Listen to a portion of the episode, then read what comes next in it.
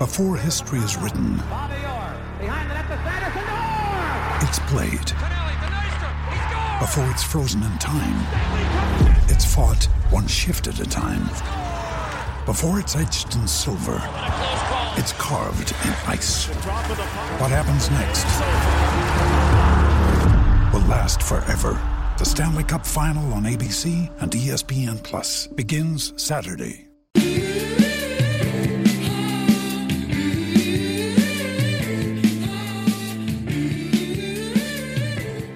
It is quarter to six with Kim and Beeve, and if you are keeping across the tennis, Beeve, you'll be pleased to know that your great stat about Stefanos Tsitsipas continues because he has won the first set uh, in a tie break.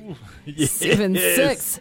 There you go. Here to talk about all things Aussie Open with us now, as well as our very own SEN tennis commentator, Brett Phillips. Brett, thank you so very much for joining us. You enjoying this semi final so far?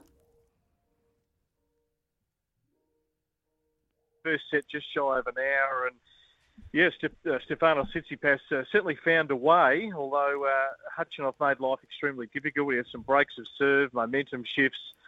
Uh, but look, Tsitsipas, you know, certainly the favourite coming in. He's won all five uh, head-to-heads, and he's uh, the more dynamic. He can cover more of the court. I mean, anytime he's brought Khachanov into the net, that's where he's a little uncomfortable. So those little, you know, chip returns, throwing in the drop shot, which you know, isn't always uh, the easiest shot to execute on a hard court. You've got to be uh, so precise, but he's just everywhere in your face, Stefanos. So I think uh, as the game uh, unfolds in the second set, that he can he can certainly get on top. But Khachanov, uh, back-to-back semi-finals at a major, he'll dig in. Uh, you don't just take these opportunities lightly, and you don't know when they're going to come around again. But it's a, a beautiful day, sun shining on Rod Laver Arena, full house, and we're getting um, some pretty good entertainment between these two guys.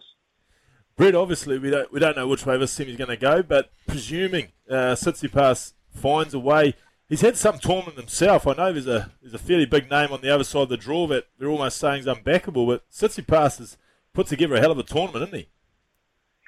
No, he's been fantastic, and obviously he's been you know a regular member of that top echelon of the men now for some time. You know, French Open final. This is the fourth time he's in uh, the semis uh, at the Australian Open. So he's been knocking on the door. He's got a he's got a brilliant game. He's a great athlete.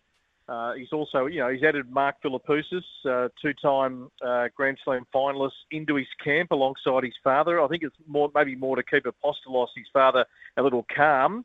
Uh, who you know rides every shot, and in fact, you know, like like Steph, even in his first set, he got a, a time violation because sometimes his mind just goes wandering. He got a foot fault at uh, one stage, and he just sort of loses track, and then Dad's barking at him, and he sort of gets a bit rattled. But uh, no, he got, he got the first set sorted. Uh, but he is playing uh, great tennis, and that's the question we've been asking all week. Like who who can possibly challenge, uh, you know, Novak Djokovic? And you know, Tsitsipas is the best equipped to maybe have a crack at uh, Novak. Uh, we think Novak's going to get through tonight. If he, his last two matches are any indication, Yeah. he's in uh, he's in the menacing mood at the moment. And has got eyes for the prize. Um, but whether Tsitsipas can somehow find a chink in the armour, uh, easier said than done when Novak is playing at the level that he is. Hypothetical, of course, but hey, we love hypotheticals and speculating here. And when it comes to the prospect of a potential final between those two players, Novak and Tsitsipas, who would actually have the love, do you think, of the home crowd? Because it feels like Steph has a lot of love from the crowd in Melbourne, but then you've got Novak, who, of course, is going for his 10th title there. It'd be an incredible atmosphere because you know Djokovic has got a strong Serbian supporter base here, and uh, they gather uh, outside uh, Rod Laver Arena and chant away for a few hours post his matches, and then you've got you know Stefanos who's got the the Greek community, which is a you know massive community in Melbourne, who come along and support him. We saw it with Marcos Baghdatis all those uh, years ago. Yeah. He's also embraced the city. I don't know if it's a little tactic just to get the crowd in his corner. He's talked about buying real estate here, uh, maybe funding a school development. Uh, one of our actresses, Margot Robbie, is his favourite. I don't he's sweetening the crowd uh, just in preparation for that Novak match, just to create a frenzy of support for him. But yeah, it'll, it'll be it'll be a tough night for the chair umpire, whoever's in charge, because uh, yeah, they'll be uh, they'll be pretty raucous. I, dare say might have been just trying to um, butter up Margot just a little bit more. I think, Brett. Uh, but mate, uh, the thing noticeable, this noticeable this uh, Aussie Open is the amount of uh, players who have got through plenty of rounds and, and, deep into the tournament with their little American flag beside their names. Uh, bit of a bit of a breakthrough as far as American tennis. Obviously, been, had some great years in the past, but you probably have to go back to the Agassi Sampras days to see them regularly having guys this deep in uh, in the majors.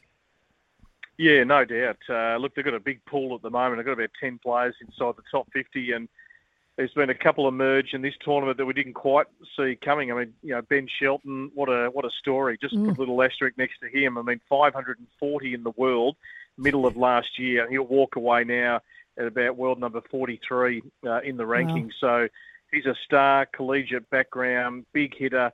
Uh, he's one that I think can probably leapfrog a, a few of his um, countrymen. Uh, Tommy Paul is in the final tonight. He's well coached by Brad Stine, who actually you know, jumped into the river with Jim Courier when he coached him here in 92 93 uh, to win back to back Australian Opens.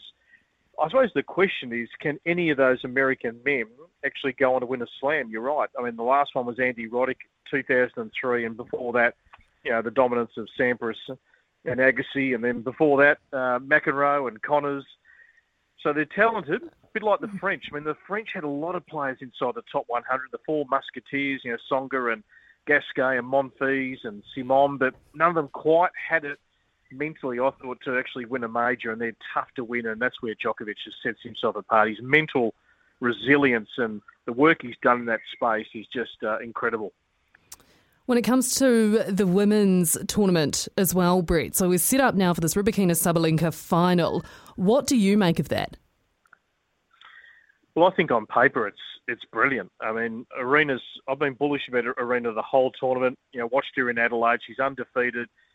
12 months ago, she couldn't land um, a second serve. She was throwing, I think she served overall for the year something like 400 odd double faults. I mean, that's enough to make you want to hide in a room and not come out and just maybe have a change of career. But she got a biomechanist in, worked really hard on the technique. She added more kick to her second serve and and so the double faults have come down because once you get into a ground battle with Aryna, it's good luck. I mean, Magda Linette last night absorbed as much as she could. It's a tidal wave just coming at you, and then you got you know Rybakina, Wimbledon champion, uh, who's mm. um, not as he's very quiet out on court. Aryna's loud and she's uh, in your face. Um, Elena's got a, a, tall presence out on the court, but she just goes lets her racket do the talking, and her power off the ground is extraordinary. I mean, she's served the most amount of aces uh, in this tournament so far. So two big hitters. Um, who's going to keep the control? Who's going to keep the nerves? Sabalenka's trying to win her first major, and I'm still bullish that she can get there tomorrow. Mm.